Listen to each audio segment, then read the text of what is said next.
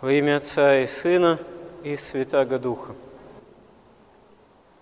С тех пор, как еще Адам и Ева отпали от Бога, проблема такого материального стяжания, добывания пропитания, то хлеба насущного, а то и вообще тех или иных материальных излишков, далеко не всегда просто достатка, но и богатства.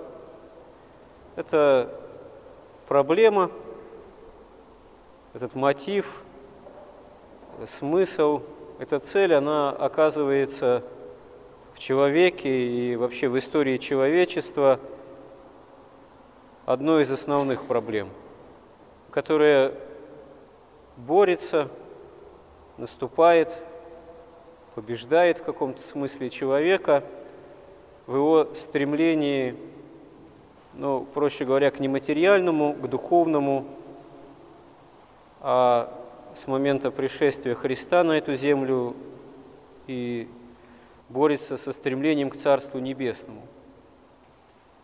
И совершенно очевидно, Господь в Евангелии говорит, что ищите прежде Царство Небесного, и все сие земное приложится вам.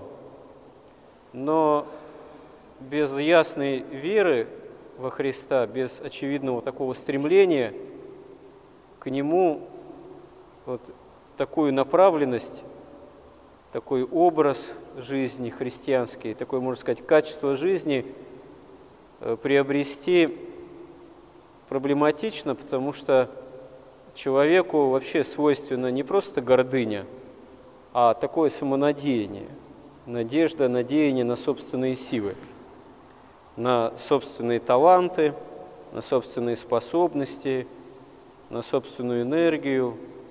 И хотя Господь и вообще сама жизнь часто вот это самонадеяние посрамляет, побеждает, тем не менее в человеке, в каждом поколении, в каждом человеке это по причине общей же человеческой греховности неизбежно вновь и вновь пробуждается и восстает на человека, и, можно сказать, на Христа восстает.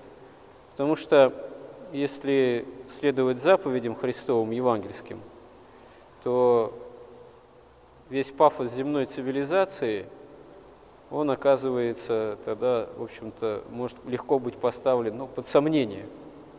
Потому что, а что, собственно говоря, из кожи вон лезть и там, по карьерной лестнице, по попытке самоутвердиться в том или ином обществе, согласно попытке приобрести как можно больше каких-то благ, условий, которые способствуют комфортному времяпровождению. Вообще, какой в этом смысл, если все это с собой никак не заберешь на тот свет? А всему этому полагается предел, когда мы понимаем, как всякий человек понимает, наступает час смертный.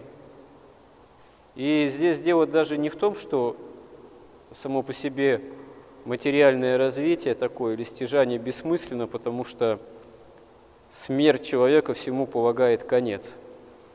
А дело-то в том, что вообще дело-то не в конечности человеческого существования, потому что на самом деле смерть-то ведь побеждена во Христе, как мы веруем. И человек на самом деле совсем не конечен – в плане бытия или полного небытия. Просто во Христе иное бытие открывается человеку, где предметы земного стяжания и само злато, серебро или бумажные деньги, там, счета в банке, вот, они значения-то не имеют. Могут иметь только то значение, что если приобрел богатство, то как ты им распорядился? Можно, да, богатством и во благо распорядиться. Не только одному себе это богатство поставить на службу, но и другим людям. И таких примеров множество. Но множество и обратных примеров, когда ради земного стяжания человек готов на любые беззакония, и вообще весь смысл своего существования только в этом и полагает.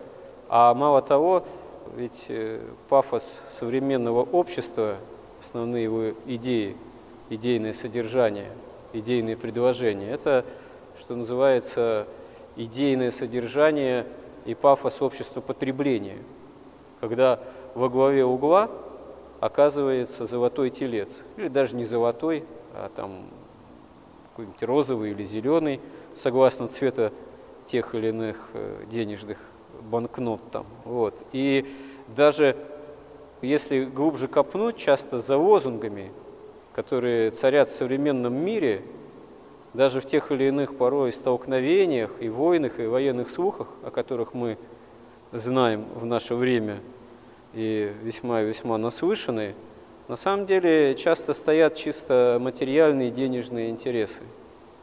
Могут быть лозунги вполне там и национальные, и вполне даже, увы, к сожалению, и фашистские, что мы видим в наше время, воскрешается, вот, на наших глазах воскресает вдруг. Но посмотреть, кто в этом принимает прямое участие, кто оказывается у руля, на самом деле окажется, что там вопрос земного стяжания, дележа, вот, все тех же земных ценностей, он все равно оказывается первостепенным. Как бы это ни камуфлировалось якобы каким-то иным там идейным содержанием. Ничего подобного. Какие-нибудь там олигархи, вот, якобы ратующие за народ или за ту или иную национальную идею, они на самом деле ратуют исключительно или за свою прибыль, или за того, чтобы не потерять собственные накопления. Совершенно элементарно. А настоящая жизнь во Христе, она предлагает совсем другое. Она предлагает стяжание благодати, обретение настоящей любви к Богу и в Боге к другому человеку. И мы видим в Евангелии неоднократное подтверждение этому, что при стремлении к истине сама истина может одарить человека материально необходимым в такой степени – в какой даже, собственно говоря, на тот момент человек и не имеет нужды.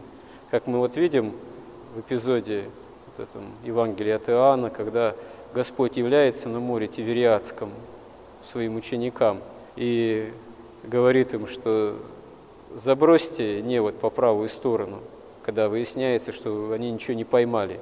Трудились там, да, тоже продолжительное время, а ничего не могли поймать без участия самого Господа. И когда они эту сеть забрасывают, а чуть позже апостол Петр, который бросается из лодки, потому что узнает Христа воскресшего, потом он, когда эту сеть вытаскивает на берег по просьбе самого Христа, который уже прежде чем они сеть вытащили, уже предлагает им готовую печеную рыбу и хлеб, то оказывается, что там 153 большие рыбы – даже были попытки как-то это растолковать символически, почему именно 153, что это может значить. Но на самом деле ничего особенного это не значит, кроме того, что Господь дарует с избытком материальные ценности, пропитание может человека одарить, наделить, если человек его ищет, ищет общение с ним, ищет исполнение его заповедей.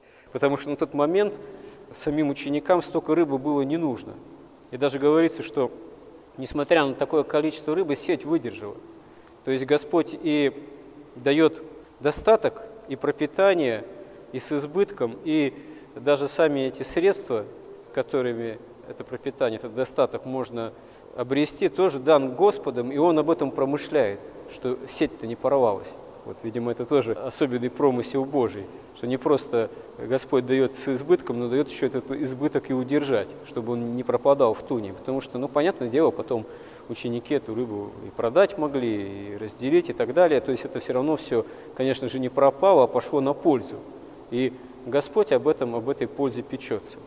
И вообще большинство христиан, большинство из нас, несмотря на то, что, естественно, мы испытываем и какие-то трудности, и скорби нас могут касаться, и болезни, и не всегда так все легко и просто, но мы знаем, что если у нас есть стремление к Господу, быть с Ним, послужить Ему, научиться этому, постараться, попытаться научиться Его заповеди исполнять, вообще помнить о Нем, о Господе, вот, то Господь всегда все равно дает каким-то иногда порой неожиданным образом, почти чудесным, иногда вполне таким, который можно объяснить согласно естественного хода событий, но тем не менее все равно вовремя осуществившимся то, что нам нужно, то, что нам необходимо, то, что нам полезно для самой вот этой земной жизни. Только осуществление этой земной жизни, как раз единственный главный смысл – это обретение того, что не имеет конца в Царстве Небесном. То есть опыта общения с Богом, благодати Божией. Господи, помоги нам в этом. Аминь.